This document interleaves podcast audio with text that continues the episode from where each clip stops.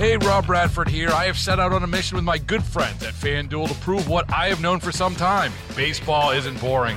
Now I have a daily podcast to prove it with some of the most notable people in the baseball world screaming baseball isn't boring from the mountaintops or at least agreeing to come on our show. Players, managers, GMs, and yes, even the commissioner of baseball, Rob Manfred. It has been a constant wave of baseball's most powerful voices. So join the revolution. Subscribe and soak in Baseball Isn't Boring. Listen on your Audacy app or wherever you get your podcast. You'll be glad you did. So listen to what they're doing because this is so evil what they're doing right now. You're going to see this. This is what's running in the mainstream media, okay? Mitch McConnell and, and Mitt Romney have now gone out and blamed Trump. And the story they're telling the media is Trump doesn't want us to solve the illegal immigration problem because he wants to run on it.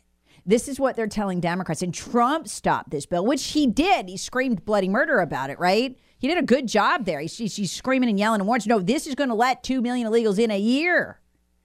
And I love the way that um, Ted Cruz described it, Lee. Without this stinking pile of crap bill, Donald Trump got the numbers down to here. Joe Biden deliberately took the numbers up to here.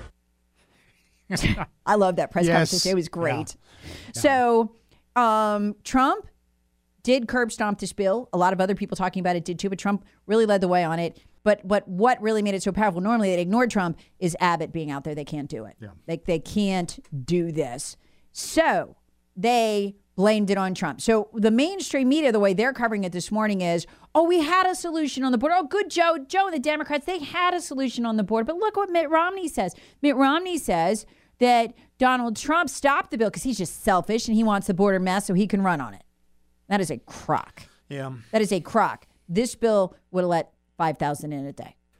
So when you see what the Republican leadership is doing and the way they're betraying us, this is why Joe doesn't care if 294 terrorists have been caught so far because he knows that Mitch has his back. He knows Mitch thinks like him. He knows Mitch thinks we don't care if children die. We don't care if mothers die. We don't care if children are raped. We don't care about any of it.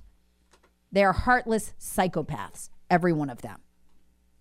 They're a breed of human you and I just will never relate to because we're just not like them. Our blood doesn't run that cold.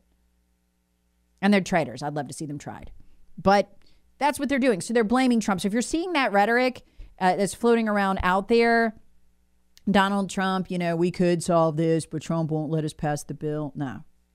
Now, this is not solving this. This is making this worse.